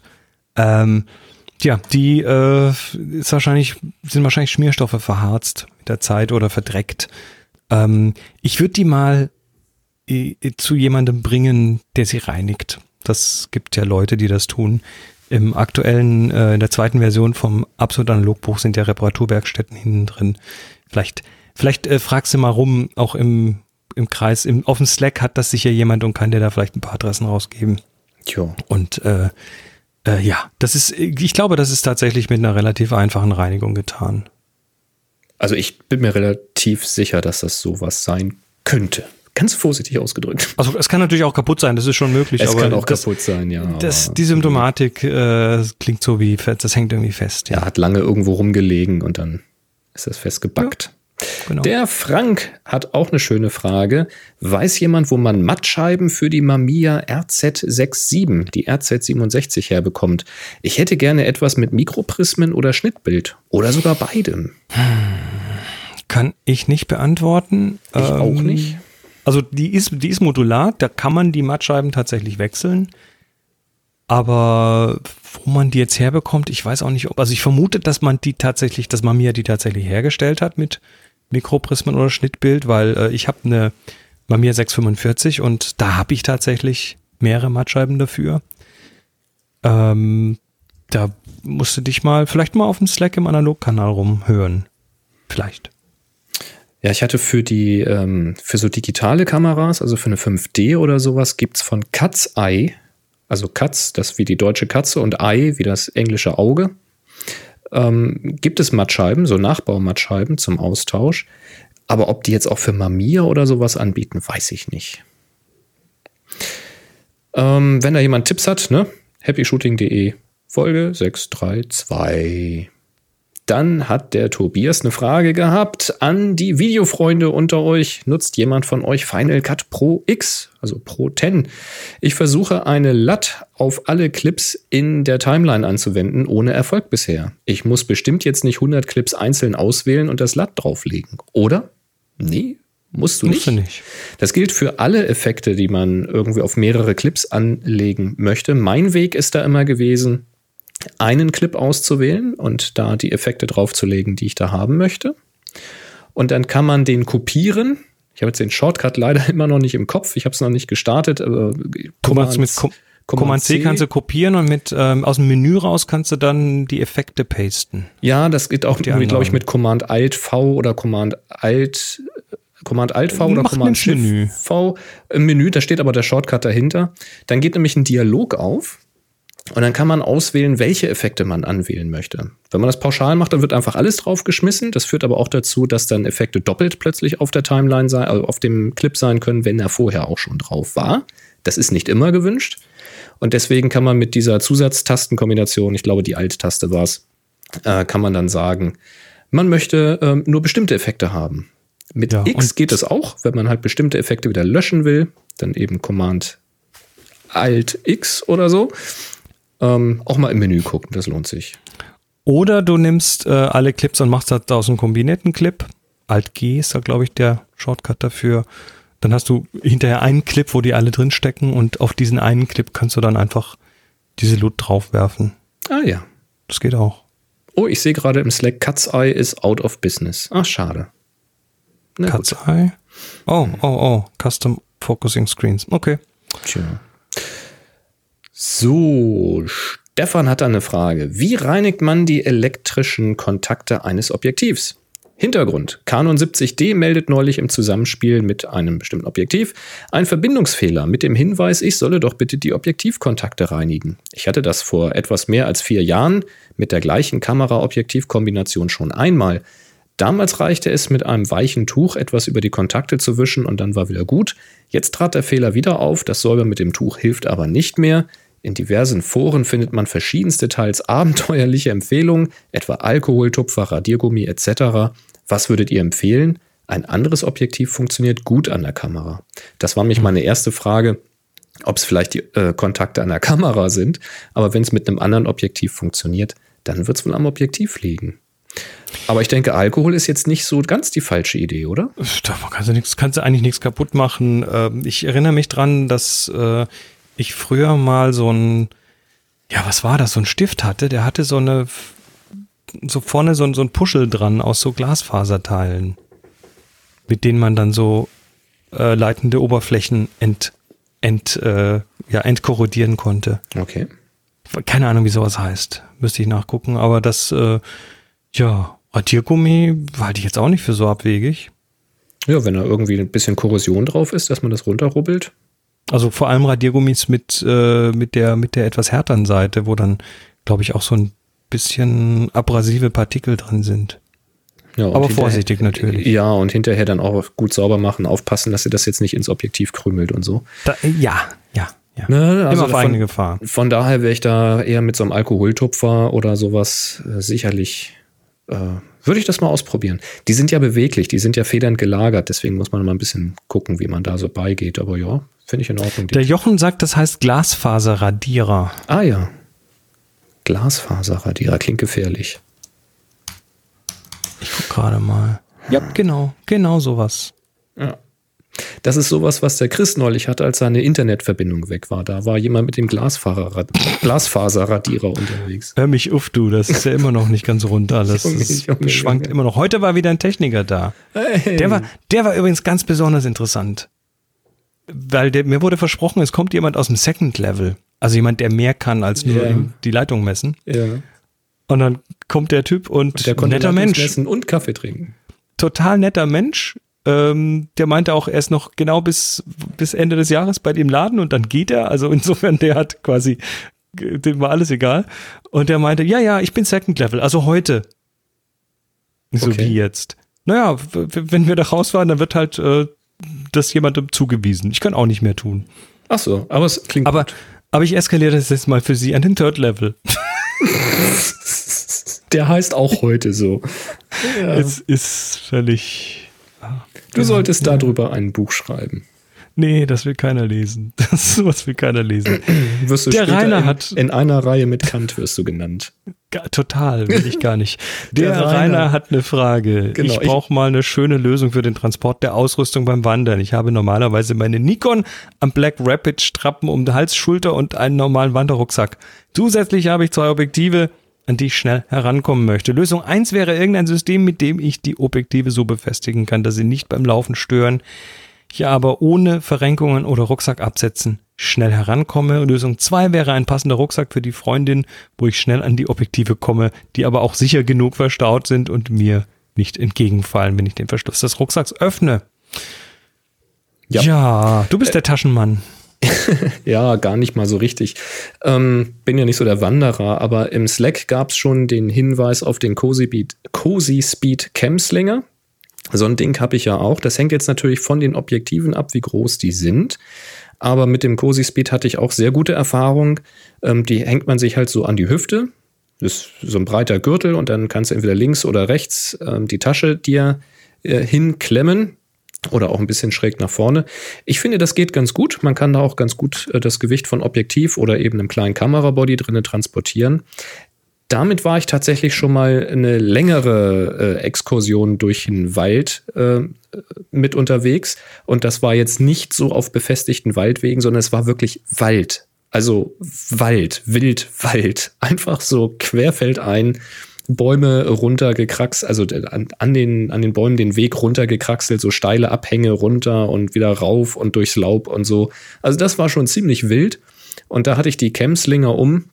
Die Kamera hatte ich da an so einem, äh, an so einem Halfter über die Schulter gehängt, so, so ein Doppelhalfter. Und äh, in dem Cozy Speed waren ein Austauschobjektiv und Zubehör und Akkus und so Zeug. Das ging tatsächlich ziemlich gut. Ähm, dann gab es natürlich den Tipp von, ähm, äh, von Alex Peak Design, natürlich. Ne? Die haben einen schönen Backpack, wo du dein, deine Kamera drinne unterbringen kannst und auch so ein bisschen Day-Kram, also kleine Jacke oder ein bisschen Verpflegung dazu. Äh, und gegebenenfalls den Capture Clip dazu, also zum Beispiel um die Kamera dann an dem, an dem Gurt zu befestigen. Und es gab noch einen Tipp, äh, nämlich diese Evok-Rucksäcke, die hatten wir ja auch schon mal vorgestellt. Die haben auch sehr, sehr leichte Rucksäcke, wo du ein äh, spezielles Fach hast für Kamera und Zubehör. Kannst halt deine Objektive reinmachen. Da kommst du von der Seite dran. Kannst halt also an der Seite ein Fach aufmachen. Das geht bei Peak Design übrigens auch. Da fällt dir dann auch nicht gleich alles entgegen. Und von oben drauf könntest du halt so, ja, Verpflegung oder kleines Jäckchen oder Pulli oder sowas transportieren. Also drei, äh, die, die, die zwei, ähm, Peak Design und Evoque, sind sehr, sehr ähnlich, haben halt ganz anderes Design und äh, musst du gucken, was dir gefällt und was genug äh, Platz bietet für deine Wanderung. Und äh, Cozy Speed, das wäre dann eher so ein Add-on. Da musst du mal gucken, ob dir so eine Schultertasche, äh, ob die dich stört mit dem Rucksack, den du schon hast. Also wenn der Rucksack sehr, sehr mächtig ist und vielleicht auch noch äh, so einen Bauchgurt hat, dann kann sich das natürlich stören. Das beißt sich dann. Wenn das aber ein kleiner, einfacher Rucksack ohne Bauchgurt ist, dann kann das funktionieren. Muss mal gucken. Tja. Tja. Tolle Dinger, ne? Sag, haben wir Termine? Ja, haben wir. Ding, ding, ding, ding, ding. Der Terminkalender. Ding, ding, ding, ding, ding, ding. Und zwar haben zwei Leute Termine eingetragen. Das wäre einmal der Rainer. Da geht's um den Halbfotomarathon Berlin äh, in Berlin. Sechs Bilder in sechs Stunden. Der kleine Bruder des Zwölf-Stunden-Marathons ist ein guter Einstieg in das Thema Fotomarathon oder eine Zwischenlösung für alle, die nicht bis zum nächsten Jahr warten wollen. Anmeldeschluss ist der 20. November um 21 Uhr. Die Teilnehmerzahl ist auf 50 begrenzt. Startgebühr 15 Euro. Das Ganze am 23.11.2019. Und Alfora hat uns einen Termin reingeworfen und zwar einen Termin in Wien die Foto und Adventure in der Messe Kongresscenter in Wien.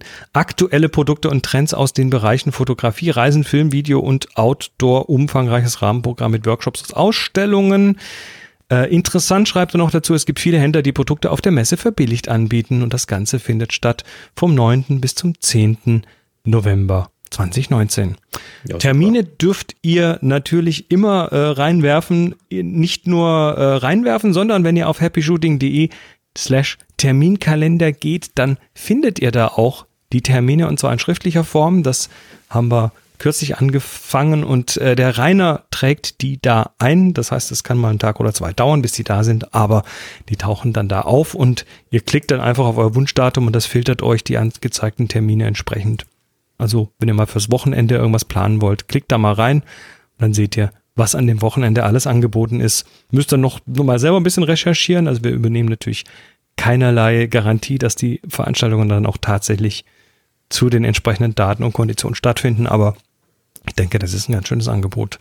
Ein Community-Projekt. Also happyshooting.de slash Terminkalender. Alle Angaben sind wie immer ohne Gewähr und zu Risiken und Nebenwirkungen fragen Sie Ihren Arzt oder äh, lesen Sie Packungsbeilage vom Apotheker. Schlagen Sie Ihren Arzt mit dem Apotheker, genau. So sieht's aus. Dann haben wir eine neue Aufgabe für euch, die im Rahmen der Pre-Show gewählt wurde und die heißt Umstellung. Aha, Umstellung läuft vom 31.10. bis zum 14.11. Das heißt, Im Zeitraum vom 31. Oktober bis zum 14. November 2019 geht ihr los, macht ein neues Foto. Wie interpretiert ihr das Wort Umstellung fotografisch? Das Foto, was euch dann gefällt, das ladet ihr bei Flickr hoch, stellt es dort in die Happy Shooting Gruppe und vergebt den Tag HS Umstellung. Kleiner Hinweis dazu, da wurde ich darauf aufmerksam gemacht. Flickr hat mal wieder oder immer noch, aber ich glaube eher einmal wieder oder ein neues Problem mit der Indizierung von Tags. Das heißt, probiert ruhig mal aus, wenn ihr das äh, zugeordnet habt zu der Gruppe und das Tag vergeben habt, dann macht mal bitte äh, einen Klick auf diesen Tag, sodass ihr quasi eine, ähm, ja, eine Tag-Suche habt in der Happy Shooting Gruppe und schaut mal nach, ob euer Bild auftaucht. Wenn das nicht direkt nach fünf Minuten auftaucht, das taucht, ist das äh, eher normal. Probiert das ruhig einen nächsten Tag oder einen übernächsten Tag nochmal. Wenn das dann immer noch nicht auftaucht, dann könnte das damit zusammenhängen, dass äh, Flickr derzeit dabei ist, ähm, wie sie schreiben, Milliarden von Fotomaterial von den alten Servern auf die neue Servern umzukopieren. und die müssen dabei neu indiziert werden oder werden dabei neu indiziert.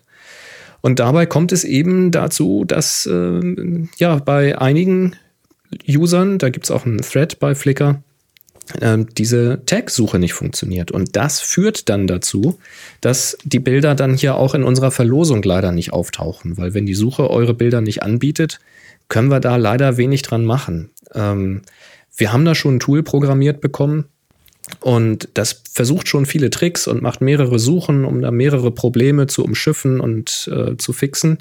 Aber wenn es gar nicht erst im Suchindex drin ist, können wir das leider auch nicht ändern.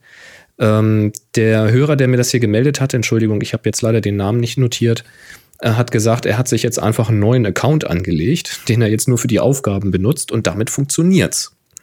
Also scheinen irgendwie ältere Accounts davon betroffen zu sein. Das tut mir wirklich sehr, sehr leid. Ähm, Flickr selbst sagt, sie sind da dran, sie sind sich des Problems bewusst und sie wollen sich melden, aber das ist nun auch schon Monate her und die letzte Meldung auch schon wieder Wochen her. Jetzt weiß ich aber auch nicht, wie lange es dauert, Milliarden von Fotos umzuziehen und zu indizieren.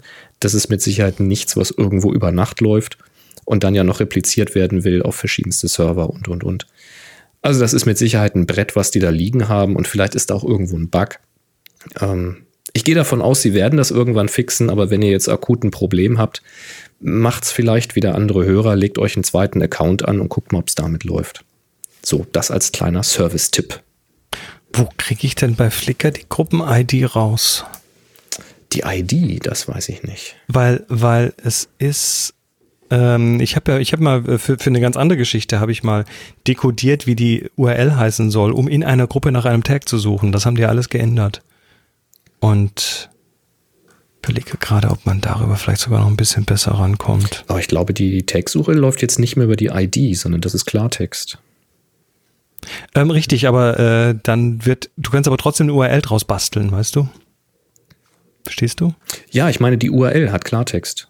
Also die, die Suchparameter, da steht dann richtig. Ja, aber die Gruppen-ID brauchst du da. Du brauchst die Gruppen-ID dafür doch. Nur so funktioniert's. Warte, Seien Sie live dabei. Ich habe dir, ich hab dir die gerade mal in den, äh, in den Aufgaben-Thread reingepackt, äh, in den Aufgaben-Dingens. Pass auf, ich bin jetzt hier mal. Scheiße, hier bin ich falsch. Äh, lass uns das doch offline machen. Wir machen das offline in der, in der, in der äh, Postshow machen wir das. Genau. Genau. So, wir sind am Ende in jeder Hinsicht. Aber sowas von. Aber sowas von. Ähm, ja, nee, schön, dass ihr dabei wart. Wir freuen uns immer, wenn ihr fleißig mithelft, uns Sachen über den Zaun werft und überhaupt einfach aktiv dabei seid. Große Klasse. Äh, ja, und das gilt für alle. Fühlt euch alle eingeschlossen. Wir könnten nicht glücklicher sein, dass es euch gibt. Und ja, macht weiter so. Wir versuchen das auch. Bis zum nächsten Mal. Bis zum nächsten Mal. 3, 3, 2, 1. Happy Shooting. Sie hörten eine weitere Produktion von nsonic www.nsonic.de